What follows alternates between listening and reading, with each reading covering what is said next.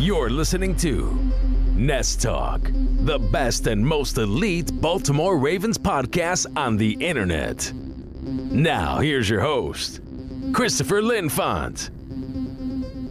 Ladies and gentlemen of the Ravens flock, my name is Christopher Linfont, bringing you another edition of the Nest Talk podcast, the best and most elite Baltimore Ravens podcast on the internet.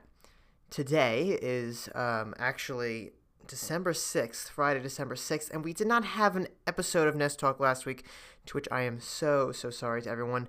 Between the Thanksgiving holiday and a lot of the work I had to do actually for the podcast, we were not able to get um, an episode in. What I mean by that with the work for the podcast is we actually had a technical issue with the, it's a little technical to talk about, but the RSS feed. If anyone knows what that is, essentially it's um, the feed that sends our podcast to iTunes um, pretty much broke down. Um, this was noticed actually because uh, we were joining Boy- Birdland Sports, podcasting network for Ravens, uh, Orioles, and Baltimore sports. Um, so go check them out at birdlandsports.com. But anyway, we were fixed. I was playing with this RSS feed, and essentially we had to take every episode of Nest Talk from our current host, which is just through the website, baltimorefeather.com, and then move it over um, to a new program. Now it looks like the feed is fixed, and we're actually on iTunes now. I mean, I'm sorry, we're on Spotify now because of this feed, um, this new feed, and as well as iTunes has been updated, and and it, it looks pretty good so far. It's much more responsive. I like it a lot better. So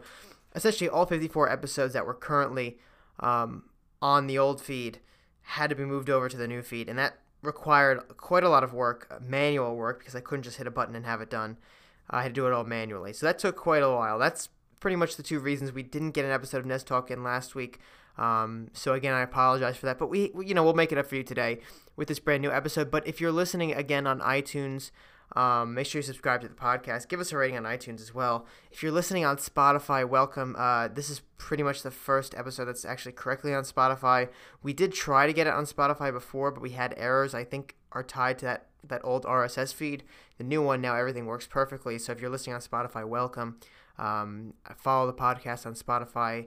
Uh, that always helps. And of course, if you're listening on YouTube, where a large chunk of our audience is, make sure you subscribe on YouTube, like the video, give me some comments, feedback, whatever you want. Just let me know what you think about the podcast. And of course, I'll take any suggestions in the future.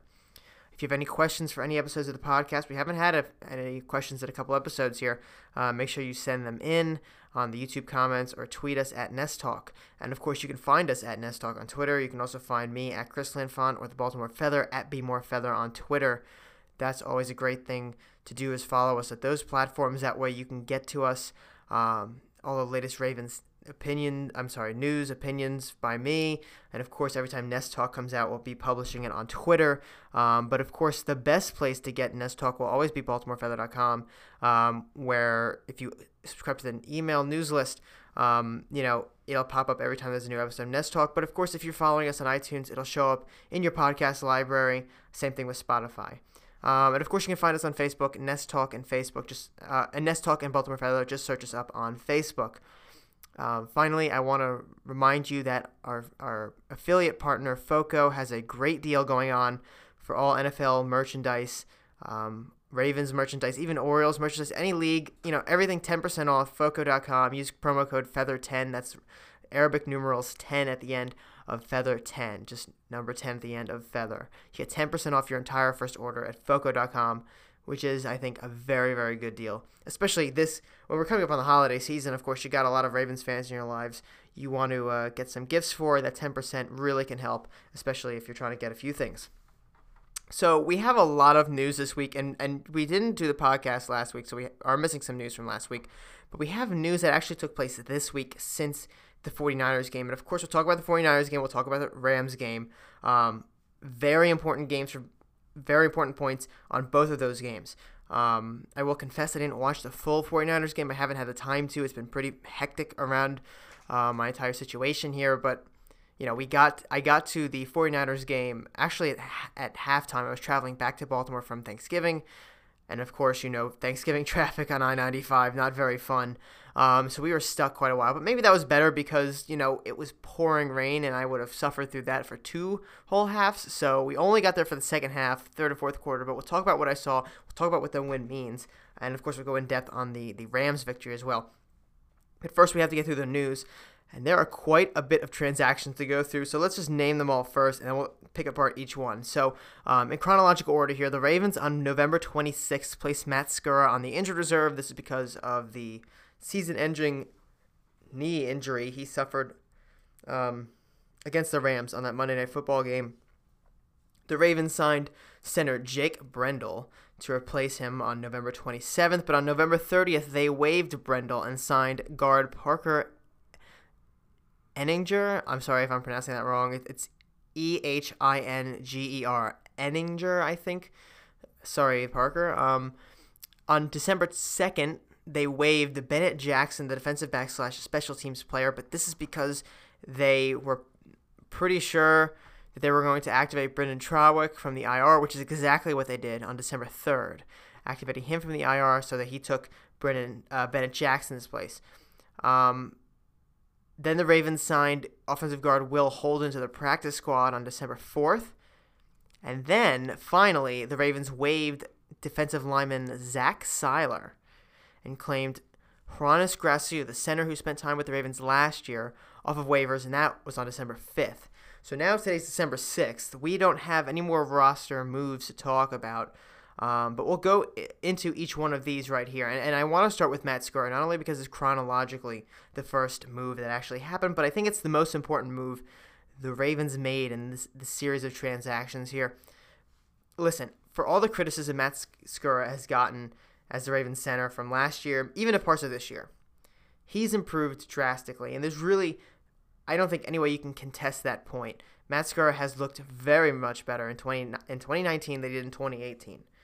And you know the offensive line as a whole has been pretty good for Baltimore this year. Our two tackles are fantastic. Marshall Yanda at the right guard is always good. Bradley Bozeman at left guard, not so great there. Um, you know, but he can improve. And when Matt Skura goes down, you know that's a that's a major problem for the Ravens, or it appeared to be. Matt Skura, you know, it's it's tough to break him down, but his importance to this line cannot be understated. Okay, and the worst part about this injury for him specifically is was he he was going into a free agency year. He's going to be an RFA or restricted free agent after the season. And you all know what this injury means, a season ending knee injury to the IR means for Matt Skura. It means any prospect of a high paying contract after this year, which he could have gotten because he was playing much better than he was. And he was leading the AFC in center Pro Bowl votes. Don't forget that. Now, you know, any contract he would have gotten, it's, definitely going to take a hit. Monetary wise, the value of it will take a hit because of that knee injury. Because any team that signs him whether it's the Ravens or not. I think the Ravens will try to keep him after the season. But that knee injury hurts. It really hurts his prospects of getting a new contract, and that's probably the worst part about this um, this entire debacle here for Matt Skura. Now, Matt Skura was replaced by Patrick Mekari. Now, you'll remember Patrick Mekari. Um, he was on the Ravens offseason roster undrafted free agent. I don't actually know where he's from. I should have looked that up. But Mekari, you know, I did not expect much at all from Mekari coming into this game. You know, when he had to come into the game because he obviously wasn't playing until Scar went down. And my assumption was they put Mekari at guard and Bozeman at center since that's what Bozeman played in, in, in college at Alabama. And he's, you know, had more experience on this team. Um, supposedly, you know, a 2018 pick versus 2019 undrafted free agent should be, you know, in theory, the better player to go into the center position, but that's not what the Ravens did. The Ravens kept Bozeman at left guard, and they put Mekari at center, and they asked Mekari to help block Aaron Donald. So, number one right there, that's a pretty tall task. Not only to go in and play center for an injured Skura, but to be part of the blocking mechanism of Aaron Donald, one of the most dominant defensive defensive linemen this league has ever seen. And you know what? Mekari did pretty darn well. Honestly, he did very well for his position. I don't think Donald had a sack. No, he didn't have a sack all night. I don't even know if he had a tackle all night. That's how good Mekari did. And it was very surprising. And I'm very glad the Ravens have Mekari to come in and take over, at least in the short term, for Matt Skura for the rest of the season. Don't know what's going to happen after the season. But I think he played very well against the Rams, and he definitely deserves to start center for the rest of the, of the year until he messes up, which I don't know if he will. Because if you don't mess up against Aaron Donald, you're not going to mess up um, against the Jets defensive line, let's say. Um, so that'll be a very interesting um, position player to watch moving forward in Mekari. But you know, so the Ravens placed Matt Skura on the IR and make, and they have to make. Well, they made room for a new signing, and I actually didn't catch this because this was like, I don't think it was on Thanksgiving, but it was like the day before or whatever. So I really wasn't paying attention to too much Ravens news. But they signed Jake Brendel, the former UCLA um, center. Now, he was an undrafted rookie free agent in 2016 when he signed with the Cowboys, um, but if he was cut after the offseason, spent time with the Dolphins from 16 to 18. That's three seasons in Miami, and then it was cut, um, or departed Miami. I don't know if he was cut. Uh, he left for Denver, and after Denver um, being an offseason member, he joined the Baltimore Ravens this season. And honestly, if this was right after we signed him, I'd probably be trying to tell you what was good about him, what I liked about Brendel, but it does not actually matter because the Ravens ended up waiving Brendel, as I said earlier, for Parker Enninger. I am so sorry, Parker, because I'm having a terrible time pronouncing your name. Parker Enninger. Um, so he's a he's a guard. Um, he was a fourth round pick by the Kansas City Chiefs in 2016. So same class as Brendel, but actually was picked. Um, now, he spent two years with the Chiefs, 16 and 17, before moving on to the Cowboys in 2018. Spent time with the Jacksonville Jaguars and Arizona Cardinals this year, and now he's on the Ravens roster. And honestly, I think Enninger would pro- will probably be a better depth player for the Ravens at this point than Brendel. He has more experience. You know, being that draft pick, he has some high hopes. And, look, I don't know much about either of these two players. To be completely honest with you, I don't. Um, and I don't think either of them would have made the field anyway. But I think as a backup, I think I like Enninger better just because of that higher value in the draft. Um, you know, he, he spent time with the Chiefs.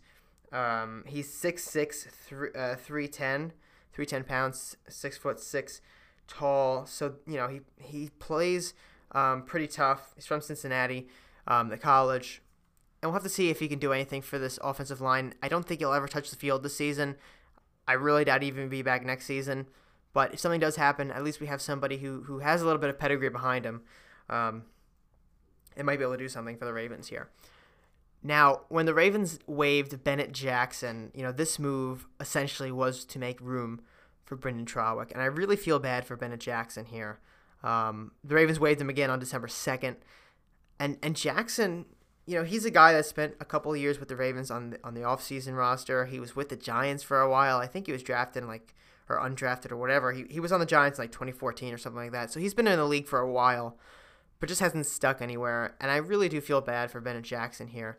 Um, but I think if I remember correctly, and I'm checking now, that he was actually picked up by somebody. But um, yeah, he was. So Bennett Jackson, he comes into the Ravens, right? And he, we know he's really not going to play much safety. That's his typical position. We've seen him um, in the offseason apparatus before. We know he's really not going to do that for us, and that's not what his purpose was. Even though he was brought in after DeShon Elliott was injured, the Ravens had him play more special teams than anything. And he made some key tackles for the Ravens, and he looks good on special teams. But when Pro Bowler Brynden Trawick is available to return, Pro Bowl special teams player Brynden Trawick is available to return – there really isn't much of a choice than to cut Bennett Jackson. Because who else are you going to cut? Right? Who are you going to let go to make room for Bennett? I mean, sorry, Brynden Trawick. It has to be someone who plays the same position because you're not going to load up on, on two guys when one's not really going to play that much anymore. And Bennett Jackson was filling that position, and he happened to be in the crosshairs. And look, he did fairly well for the Ravens. He really did. But Trawick is just better. And that's really the end of the discussion. Now, it's not all sad ending for Bennett Jackson because through this, um, he actually got picked up by the New York Ravens.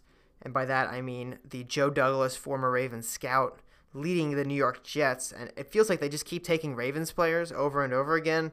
You know, you got CJ Mosley. I think Alex Lewis is still there. There's a couple other guys, I think. I think Maurice Canady's with the Jets now, and now Bennett Jackson is. So, you know, Joe Douglas is picking up our scraps a little bit here. And he was claimed by the New York Jets, which is huge for him.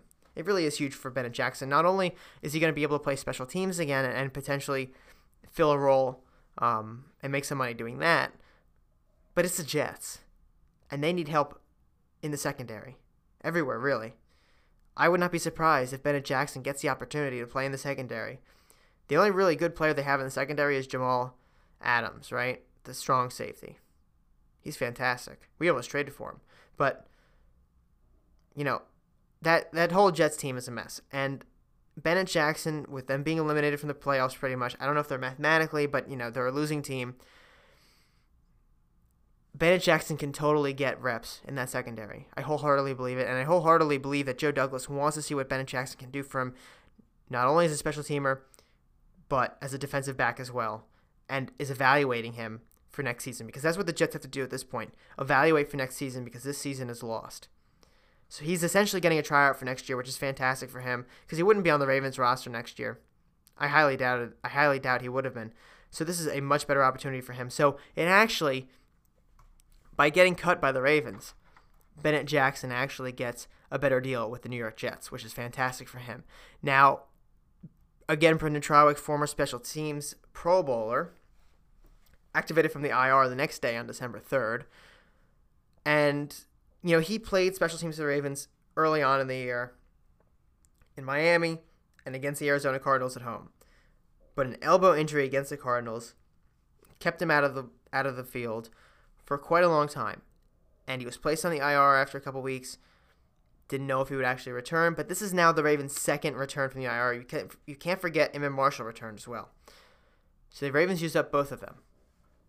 And I think Brynden Trawick, you know, I keep saying it, but he's a very good special teams player. And I think he's actually going to provide a valuable um, service for the Ravens here, especially without Justin Bethel. You know, no no more Justin Bethel on this roster. The Ravens are really missing that key special teams player. Trawick coming back in should be able to be that guy. And I'm very happy he's back. I think it's a good move for the Ravens to bring him back, even though we had to cut Bennett Jackson, who was actually doing very well. Um, you know, Trawick coming back makes a lot of sense here. Will Holden to the practice squad. Honestly, I know nothing about Will Holden at all. Um, you know, he, he's an offensive guard. Um, he's six seven. He's from Vanderbilt, 330 pounds. He was drafted in the fifth round of the 2018 draft. I'm sorry, 2017 draft. Let me see who actually drafted him here. Um, the Arizona Cardinals drafted him fifth round, 157 overall. 13th pick in the fifth round. Listen, I don't think that this is a major move for the Ravens, but you know, putting him on the practice squad, okay. I know they have Marcus Applefield back on the practice squad. They just keep shuffling the practice squad, and now want to make sure they have some offensive linemen in case that something happened to the point where they had to go in and grab somebody for a very quick turnaround. Because that's what the practice squad is good for. That and developing players long term. But, you know, the Ravens right now aren't looking to develop him or Marcus Applefield long term. They want these guys on the squad in case something happens in the near future. To the point where they have to sign somebody like immediately to get on the roster and play. Right? They're not going to go find a street free agent who might be better than the guy they have to play Sunday if they're trying to sign somebody on Saturday, right? That's what the practice squad is really for here at this point. And finally, this is actually more surprising. Waiving Zach Sieler and claiming Hroniss Grasu off waivers. This is the second time Zach Sieler has been cut this year. And Zach Sieler, actually, the Ravens were hoping to get him back on the practice squad, uh, but they miscalculated. Ozzie Newsome's last draft pick was actually claimed. Um, now I can't even find who it is. By the Dolphins. He's claimed by the Dolphins. Miami Dolphins claim Zach Sieler, Ozzie Newsome's last draft pick out of Ferris State, the defensive lineman, that's a bit of a problem because the Ravens wanted him on the practice squad. But they exchange him, and this was what makes me kind of confused here for Hroniss Grasu. And you'll remember last year, uh, or maybe you won't because it was kind of minor. But Hroniss Grasu spent a couple months with the Ravens on the active roster last year. Former Bears player had a lot of injuries in Chicago. That's one of the main reasons that Chicago has not did not hold on to Grasu. He wasn't very good in Chicago, but all the injuries were a problem. Bringing in Grasu when you already had brought in Ehinger, it doesn't make a whole lot of sense to me. I mean, he's not going to start, and now you're having two deep offensive linemen. I'm kind of confused by the move, to be honest with you. And I know Zach Sieler hasn't done anything for us, but it's a little early, I think, to give up on him, especially as the seventh round draft pick. Now we could potentially get him back after the end of the season, depending on what the Dolphins do with him. But Miami's in rebuild mode. They're looking for guys, and if they think Zach Sieler gives them an advantage at somewhere next year, they're going to hold on to him. So we probably lost Sieler for a while. And again, he didn't do anything for us, but I think it was a little too early to give up on him completely. Maybe they should, should have just kept him on the practice squad. I'm not sure. Um, but that being said, he is no longer a Raven, and Hroniss Grasu is. And, and I do have to say, the Ravens have made quite a lot of moves. For a team that's chasing a championship this year and doing it successfully at 10 and 2, this is a team that has made quite a lot of free agent moves free agent acquisitions, trades, cuts throughout this entire season. I mean, this roster turnover has been nothing but extraordinary. Aside from like key players, no one's safe. Maybe this is the whole Eric DeCosta way. And I mean, it's working. I'm not going to complain. But it's kind of surprising for a team that that's on the cusp of a Super Bowl championship here to be, you know, turning over their roster every other week. So, I mean, the injuries, you can't help it. Someone like Skura, you know, you got to replace him somehow. But it's still kind of strange to me. Okay, moving on to the injury report. As we always like to do every week, we give you the injury status of the Ravens players heading into the game. This week's injury report is interesting because there's a few players on it. Actually, you know, quite a number of players on it. Um, not all are injury related as always. Um, but we actually have Friday's participation in kind of early. So we'll let you know what happens here. So Nick Boyle tight end was sick on Wednesday, so he did not partic- participate at all, but he came back on Thursday and was a full participant.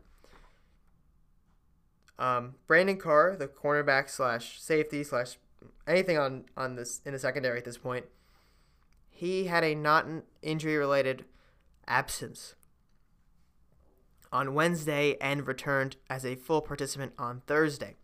Mark Ingram II, the running back, uh, he had a non-injury related absence as well from thir- Wednesday's practice, but was a full participant on Thursday as well. You can see a trend here. Jimmy Smith, non-injury related absence on Thursday, full participant. I'm sorry, I'm speaking too fast here. Jimmy Smith, non-injury related absence on Wednesday, returned on Thursday. Earl Thomas, non-injury related absence on Wednesday, returned Thursday. Um, another absence, non-injury related, Brandon Williams, did not participate on Thursday. He's not listed on the injury report on Wednesday, so I assume he practiced then. Uh, Marlon Humphrey has a thigh injury, limited participant in Wednesday's practice. Seth Roberts has a knee injury, um, limited on Wednesday. And of course, I, I forgot to mention here, Marlon Humphrey and Seth Roberts both limited on Thursday as well. So Wednesday and Thursday. Patrick Onwuasor, ankle injury, limited Wednesday, limited Thursday. And finally, Marquise Brown has an ankle as well. Um, but he practiced on Wednesday but was limited on Thursday. Now, we do have information about Friday's practice, not if anyone was limited or not, but we know that everyone practiced in some dimension today, Friday. And that's huge. I mean, everyone here knows how big that is for the Baltimore Ravens to have a completely healthy team. Well, not completely healthy, but a super healthy team moving into the Buffalo Bills game. Because this, listen, the Bills are no joke. Okay, you can laugh all you want about Buffalo and their history of being a bad team, but these Buffalo Bills are no joke. And to have a fully healthy team, as healthy as it's going to get, you know, limited participants and all, going into a tough matchup in Buffalo, this is what the Ravens want to see, especially when they're chasing a championship. A healthy Baltimore Ravens is, is crucial. Um, so that's our injury reports for this week. If anything else happens, you can find that out at the Baltimore Feather, and I'll tweet that out if you know any major major injury news happens where someone won't you know be participating in the game or something like that. Um, but we won't really know much more until actives and inactives are published before the game this Sunday, which again is in Buffalo. Um, so one more piece of news before we move on into our game recaps here. I just want to mention that Brandon Carr has been nominated slash awarded the the Ed Block Courage Award for the Baltimore Ravens. It's, if if you don't know, the Ed Block Courage Award is a yearly award given out by an independent foundation. Ed Block used to be a player on the Baltimore Colts. Um, I think it goes to one player on every team in the National Football League. And Brandon Carr, I mean, no surprise, he's a fantastic guy. So heavily involved in charity work around Baltimore. It's, it's really insane. Every time you turn around, there's another video, there's another article about something else Brandon Carr is doing with his time and money. So it's really fantastic for him to be nominated for this. And I believe he, I mean, he's been the Walter Payton nominee for two years running now. I don't know if he is this year or not, but I kind of expect him to be. Um, so it's, it's really fantastic. Everything he does, he's a completely upstanding guy. And he totally deserves, in my opinion, this award. So congratulations to Brandon Carr uh, for being the Ravens nominee for the Ed Block Courage Award. Now, moving on here, I want to talk about the LA Rams game because we didn't talk about it last week because there was no episode of Nest Talk last week. Now, that game to me, and if you looked at my predictions, I thought it was going to be much closer. I thought the Ravens would actually lose. It just felt like one of those games where everything's going for you, but it just doesn't pan out. You know what I mean? The Ravens have that kind of stuff happen all the time. At least they did in past seasons, right? Not now. Um, but it felt like to me the Ravens were going to get in a shootout with these guys. You know, Jerry Goff flipping the switch, turning on the lights, Todd Gurley hitting some strides. You know, he's the Rams have been trying to extend, um, expand his role in this this this Rams offense. And to me, on paper, it seemed like okay, well the Rams they're desperate, desperate teams, are the most dangerous. They're going to be the guys that come in here and make the upset. It just felt natural to say that was going to happen. But that obviously was not the case. I was I was flat out wrong. Flat out wrong. And, I, and look, I'm fine with being flat out wrong when it means the Ravens are do- are dominating. 45 to 6 final score. I thought it was going to be a 38-35 loss. 45 to 6 final score. And in my opinion, there's there are key points in this game. You know, where it became apparent the Rams were going to have a little bit more of a tough time than we thought. And, you know, Todd Gurley had a couple nice runs to start. You know, he had a, a one yard run, but then his second run, he goes for 10. And you said to yourself, okay, looks like Todd Gurley is going to start moving this ball, right? 15 yards in the in the start of the second quarter he had some nice runs. But after that, there really wasn't much more we saw of Todd Gurley. And he only ran the ball six times. And, you know, the Rams get down by a couple scores. They start wanting to throw the ball. But the key to this game for Los Angeles was to establish a run game first with Todd Gurley. And that's not what they did. The Rams didn't do that. The Rams, I mean, yes, Jared Goff had to have a good game to beat the the Baltimore Ravens. That's a fact. He he had to play well. He played okay. He didn't play well. And when you abandon the run game that early on, you just give up like that with Todd Gurley. I mean, Todd Gurley is one of the NFL's premier rushers. I know he's been injured. I know he's been slower than normal. But he is a premier running back in this league. And you have to if you're the LA Rams, you have to set up, set him up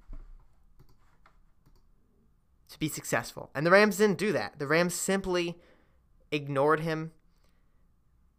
You know, six rushes all game, unacceptable for Los Angeles. I mean, I see why they limited him because, again, the, Ravens started to move. Two touchdowns well, they scored a touchdown every single drive Lamar Jackson had, but two quick touchdowns to, to Marquise Brown, right? They got sent panicking. That's exactly what happened. They were panicking. And I said I also said that, that Jerry Goff had to have a good game. He had to have a lights out game. And do well. And and look, if you can pass the ball with Jared Goff on this Ravens defense and it's working, go for it. But it wasn't working. It wasn't working by any means. 212 yards, 5.7 average per attempt, two interceptions, no touchdowns, quarterback rating of 62 was his final stats sheet. 26 of 37 actually is, is and you know that's completions and attempts there. That's also important to know.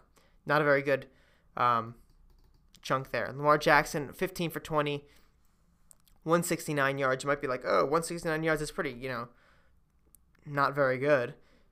8.5 average per attempt. That's pretty good. QBR of 99.7, quarterback rating of 139.4. He had over 70 more points on a quarterback rating and QBR than Jared Goff. That's amazing.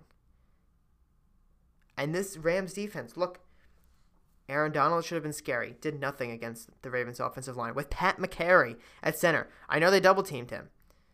But Pat Mekari, Mekari, as part of that double team, should not have been able to prevent Aaron Donald from doing anything. Jalen Ramsey on that defense. Where was he all game? He got run over by Justice Hill. And the funny thing about this whole Jalen Ramsey fiasco, you know, he and um, what I mean by that is he and um, who's the guy we traded for from the Rams? I can't believe it. Marcus Peters. He and Marcus Peters start jawing at or jawing at each other all game. Really got a, into a bit of an argument after the game. But think about this: the Rams gave up first round pick now and a first round pick in the future to get Jalen Ramsey and traded um, Marcus Peters away to us. We gave up a fourth round pick, or was it fifth round pick? I think it was a fifth. And we gave up Kenny Young. And Marcus Peters is way more dominant right now than Jalen Ramsey is. That's insane. And and it's really a testament to, to Eric DeCosta for finding guys who fit the scheme and getting them super cheap. I mean, I really hope we extend um, Marcus Peters after this year because he's been phenomenal for us. He and Marlon Humphrey would make an excellent team for a very, very long time. I'm so glad he's on this team. I hope we can extend him soon. Now, back to the Rams game, though. So we had 195 total yards in the air because RG3, you know, who really should be named RG4 now for fourth quarter, right? Comes in, throws for 39 yards, three attempts, one completion. I think it was actually to our rookie Miles Boykin, number 80. 39 yard shot. Finished with a QBR of 42.9, quarterback rating of 81.9. Higher QBR and higher quarterback rating than Jared Goff. Amazing. No no picks, no touchdowns, was sacked once. Lamar was sacked twice for nine yards, but you know, whatever. Because Lamar also had eight carries for 95 yards. Longest was a 29 yarder, which he was angry about, by the way, because he didn't get in the end zone. He went down like to the two yard line and was so angry he didn't get in the end zone. I'm like, dude, you just ran for 29 yards. Chill. Like, why are you so upset with yourself? But that's just the guy Lamar is. He's so much of a perfectionist. He wants to score on every play. And he didn't score on that one. Was very, very upset with himself. Now he averaged 11.9 yards per carry, which is more than a first down every time he takes the ball, which is really something. You know, I I, I keep saying it, but I really didn't think this was ever going to happen with Lamar Jackson. I really never saw this coming. I always thought he was going to be too much of a project, was not going to pan out. Maybe be a decent quarterback, but never a great quarterback.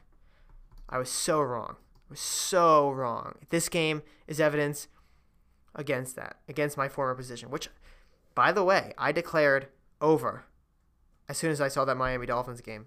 The next day I had an article out. I was wrong. And that was it. I've been on the Lamar train since. Now there are some people who are still not, but that's okay. But back to this game. Mark Ingram also had a very good game, and he's having a fantastic season. You know, for $15 million over three years, $5 million average, that's pretty darn good. Compared to the money Le'Veon Bell got, which is around $60 million for like four years, we're getting so much bang for our buck with Mark Ingram. He had 15 carries for 11 1. That's 111, 111 yards. And a touchdown. His longest was a 25 yard run, averaged 7.4 yards a carry. Don't forget about Gus Edwards, who had 14 carries for 55 yards, 3.9 per carry. you know, really in some short yardage situations he was brought in, and to have that 3.9 average, you know, being thrown up in the middle like that, it's pretty darn good. Longest was 11. Justice Hill, as we said, ran over Jalen Ramsey at one point. Eight carries, 27 yards, 3.4 average. 11 uh, was his longest. And RG3 had three attempts, finished with negative three yards. His longest was negative one yards. So he was really not too great running the ball when he came in for Lamar, but they were just running the clock out. Actually, wait a minute. What am I talking about? That's a kneel down. That's just dumb of me. I didn't even realize that. Those are kneel downs, so who cares? He didn't even run the ball at all. Why are kneel downs even on rushing stats? That's the real question. Why do we count kneel downs as rushes? They're not rushes. They're just giving up. Well, not giving up, but giving up the play just to advance. That's just stupid. So they almost got me there, but I'm too vigilant for that, as you all know. Um, receiving wise, you know, Mark Andrews had a nice game. No touchdowns, though, 45 yards on uh, two receptions. Miles Boykin, 54 yards on two receptions. Marquise Brown with the best night of anybody on the receiving corps, Two touchdowns, 42 yards on five attempts, on five catches, I should say. Actually targeted seven times. Seth Roberts, 3 for 39, who Seth Roberts in recent weeks has actually been a pretty good receiver for the Ravens. I don't know if you've noticed that, but I have. And I've been very impressed with Seth Roberts. Um, Ingram caught a ball, which was a touchdown. Um, Willie Snead had two touchdowns as well um, on two receptions, 14 yards, both for a touchdown. Mark Ingram's touchdown reception was for seven yards. Nick Boyle, no touchdowns this week, one for seven. And finally, Hayden Hurst had a target but no catches. Defensively, the Ravens shut down. I mean, it's it's what are we going to talk about? Mark Mark uh, Marcus Peters had a pass deflection and an interception. Jimmy Smith had an interception as well. I mean, just a complete beatdown of this team. Josh Bynes had a nice game, three tackles. Um, two of them were combined, but he had a solo. Um, Jimmy Smith had three solo tackles. Marcus Peters led the game in eight tackles too, which is pretty crazy. Jaylon Ferguson with a tackle for loss.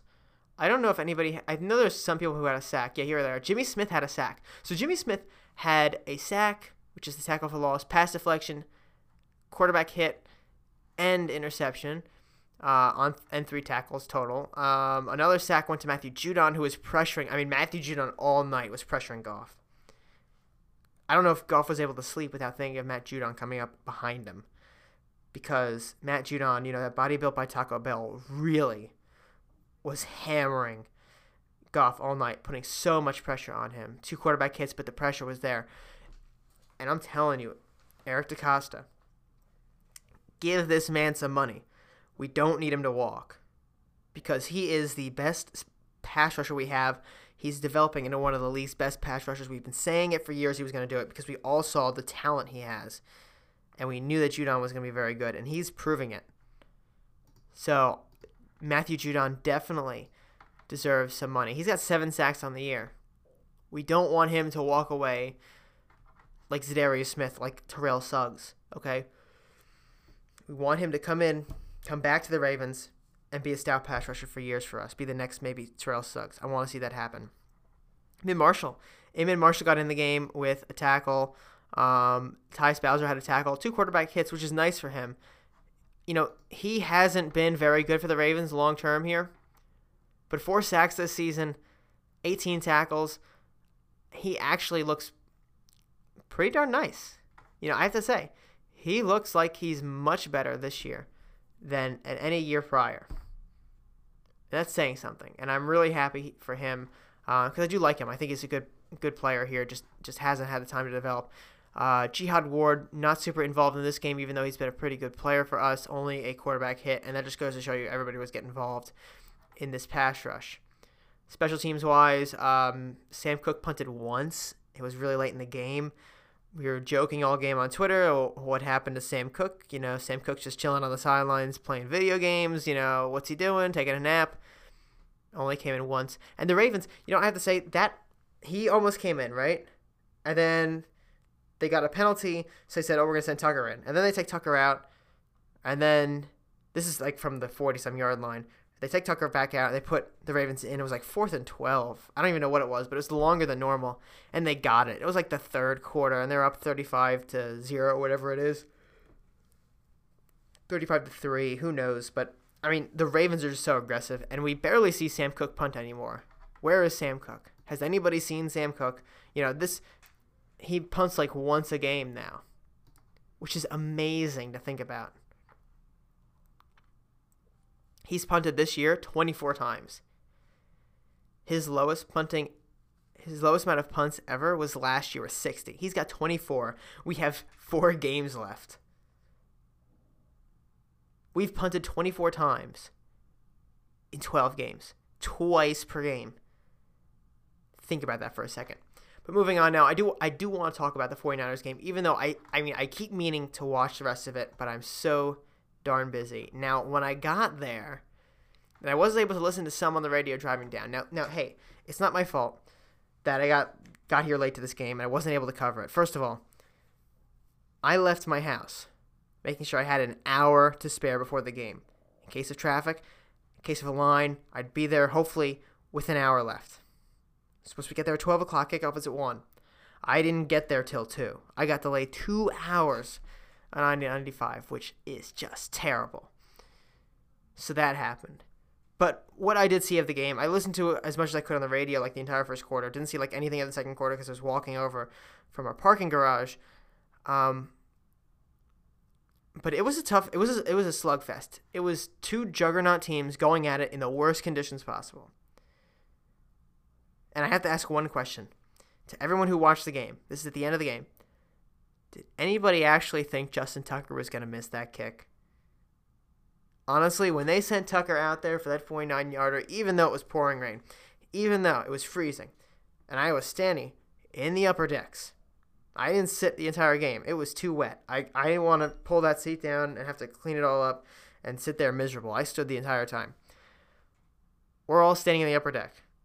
And I'm saying to people, this guy's not missing. No one, nobody up there expected him to miss. Now, if you were a, a 49ers fan, maybe you thought, oh, maybe he'll miss. But we all know Justin Tucker.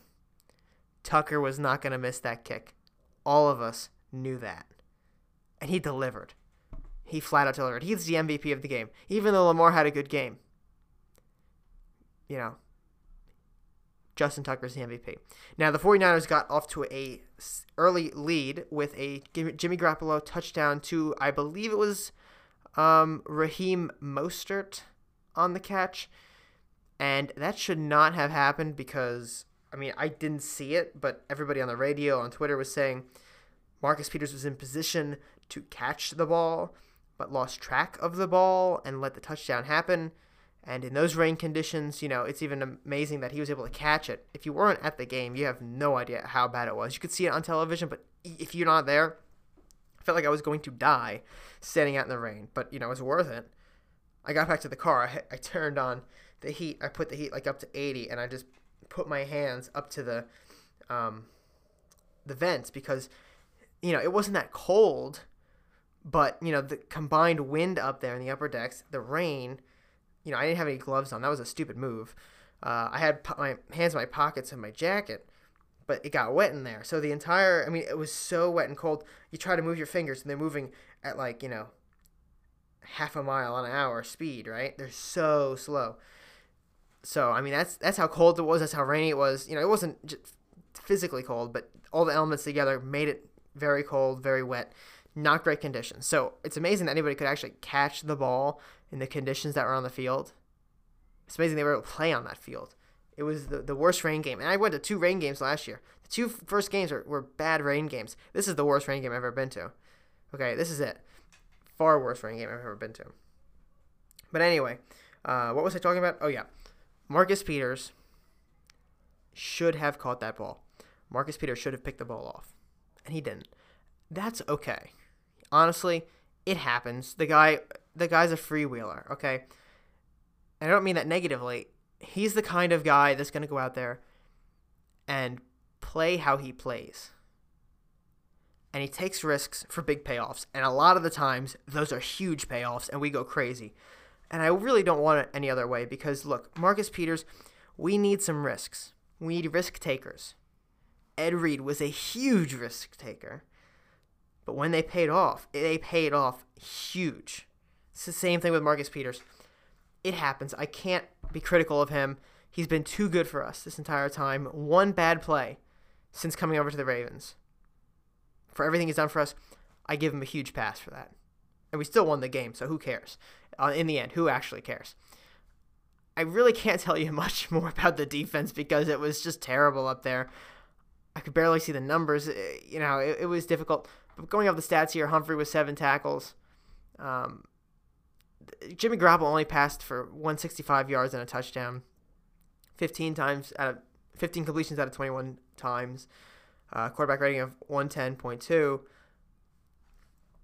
The ground game with Raheem Mostert was their absolute biggest. I'm sorry, they didn't pass to Raheem Mostert. He passed to Deebo Samuel. What am I talking about? I was looking at the wrong stats. But the ground game, Raheem Mostert on the ground, 19 carries for 146 yards, 7.7 average was the best. Deebo Samuel had a end around sort of thing. I think it was. I don't quote me on that for 20 yards. But the other rushers, Tevin Coleman had five carries for six six uh, six yards. Longest was two. Jimmy Garoppolo had a rush for three yards. Uh, um, George Kittle had a rush for negative three yards. But Raheem Mostert on the ground for 146 was their leading way to, to accumulate yards. And the Ravens and 49ers actually had pretty close rushing numbers here 174 rushing yards for the Niners, 178 for the Ravens.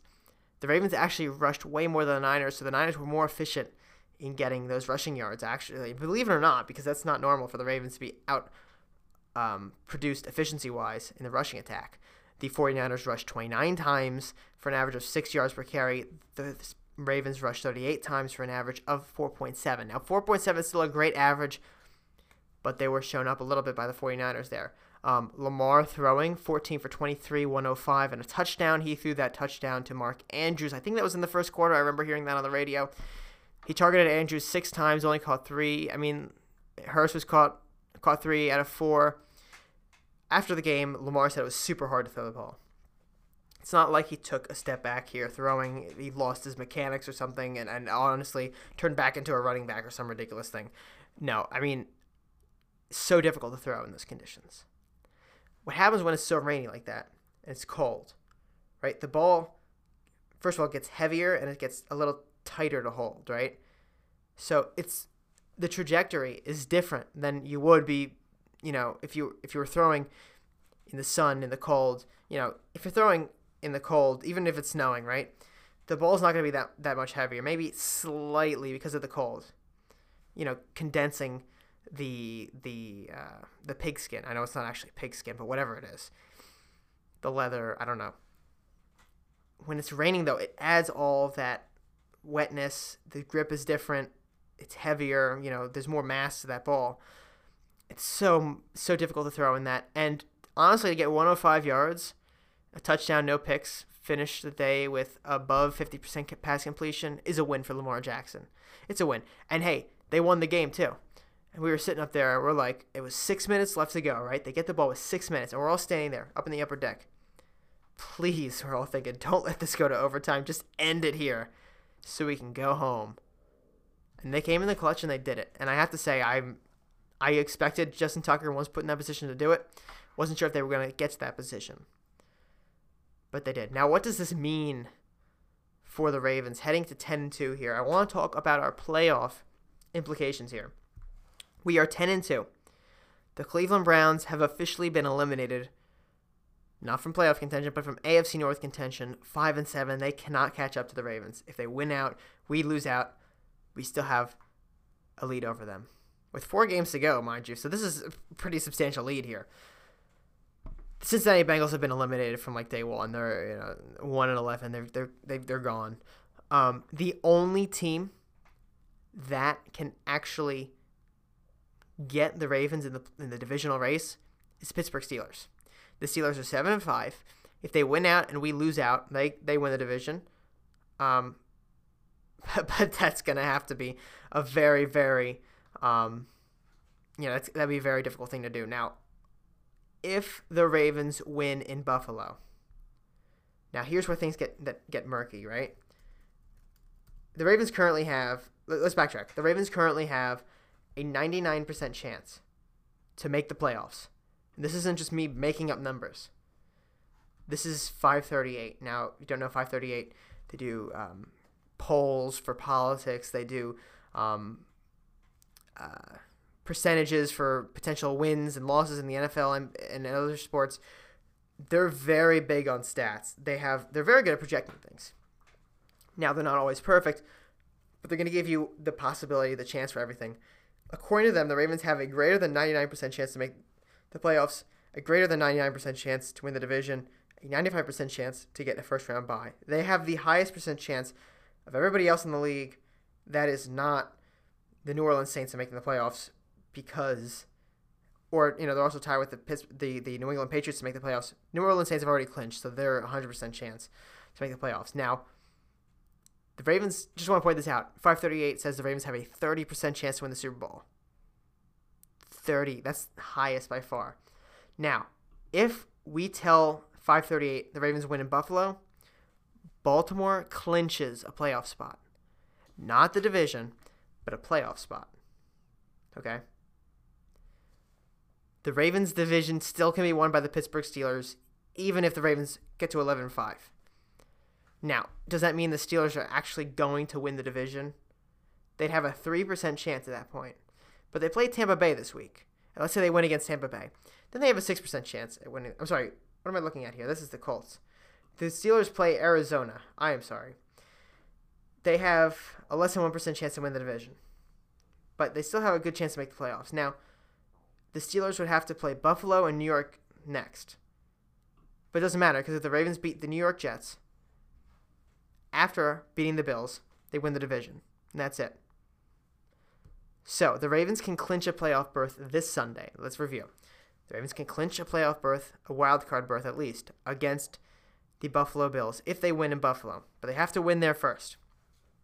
The Ravens can clinch the division with a win over Buffalo and a win over New York. But if the Ravens win over Buffalo and the the um, Pittsburgh Steelers lose against Arizona in Arizona, the Ravens clinch the division because the Steelers would fall to a best possible record of 10 and 6 while the Ravens least, the worst possible record would be 11 and 5. There's no way the Pittsburgh Steelers could possibly catch up.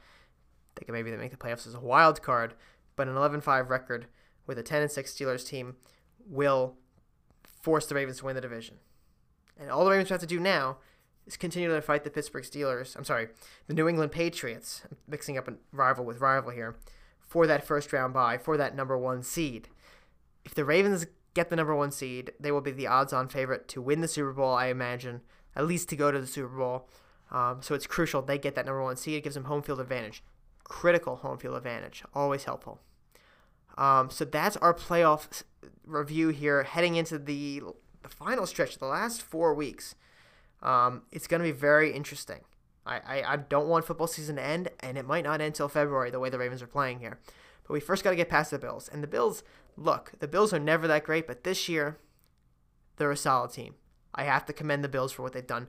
This offseason, I was looking at them. I think I was on the Goal Line Stance podcast, which is, you know, if you don't know, is an occasional podcast I do with a friend, Nick Sparber, um, and co host. And we were reviewing. I'm like, look, the Bills made a lot of nice moves this offseason. Josh Allen looked okay at the end of the season, and now he looks pretty darn good. Um, they get John Brown in. They've got Frank Gore still. You know, they they have some players up there in Buffalo. They really do. They had a nice offseason, and it's rewarded them. They're ten and three. They, they're coming off a win against the the Cowboys. Um, not ten and three, nine and three. They're riding high. They actually have a chance to win the AFC East, which is amazing. I mean, it would take New England to falter a little bit, but they're right behind New England, and they're they're humming. So, what's it going to take to prevent the Bills from upsetting the Ravens? Because even though the Ravens are going to Buffalo, they are actually the favorites, I think by six and a half points, to beat Buffalo. How how do the Buffalo Bills stop the Ravens? Honestly, I don't know. Because every time I say there's a way to stop the Ravens, a team has to do this, a team has to do that. It doesn't actually happen in my opinion, they're going to have to figure out a way to keep Lamar from dominating on the ground because that's where the Ravens' success starts. It doesn't mean they could still win if Lamar has a throw. I'm not saying that. It means they have to have to stop what the Ravens are most successful at first, and that's running the ball. But even if they stop Lamar, we have Mark Ingram, Gus Edwards, Justice Hill, Marquise Brown can do end arounds. There's too many components of the rushing game. And I, I mean, look, they are, I think, the fifth best rushing team. Um, fifth best, yeah, they have the fifth best, the fifth best rushing attack in the league. So you know they're a team that could practice well against us. Um, now, defensive wise, I, I don't know why I didn't include any defensive stats here, which is stupid. Um, let me get that out for us here now. Um, anyway, I'm a little off this episode if you can't tell.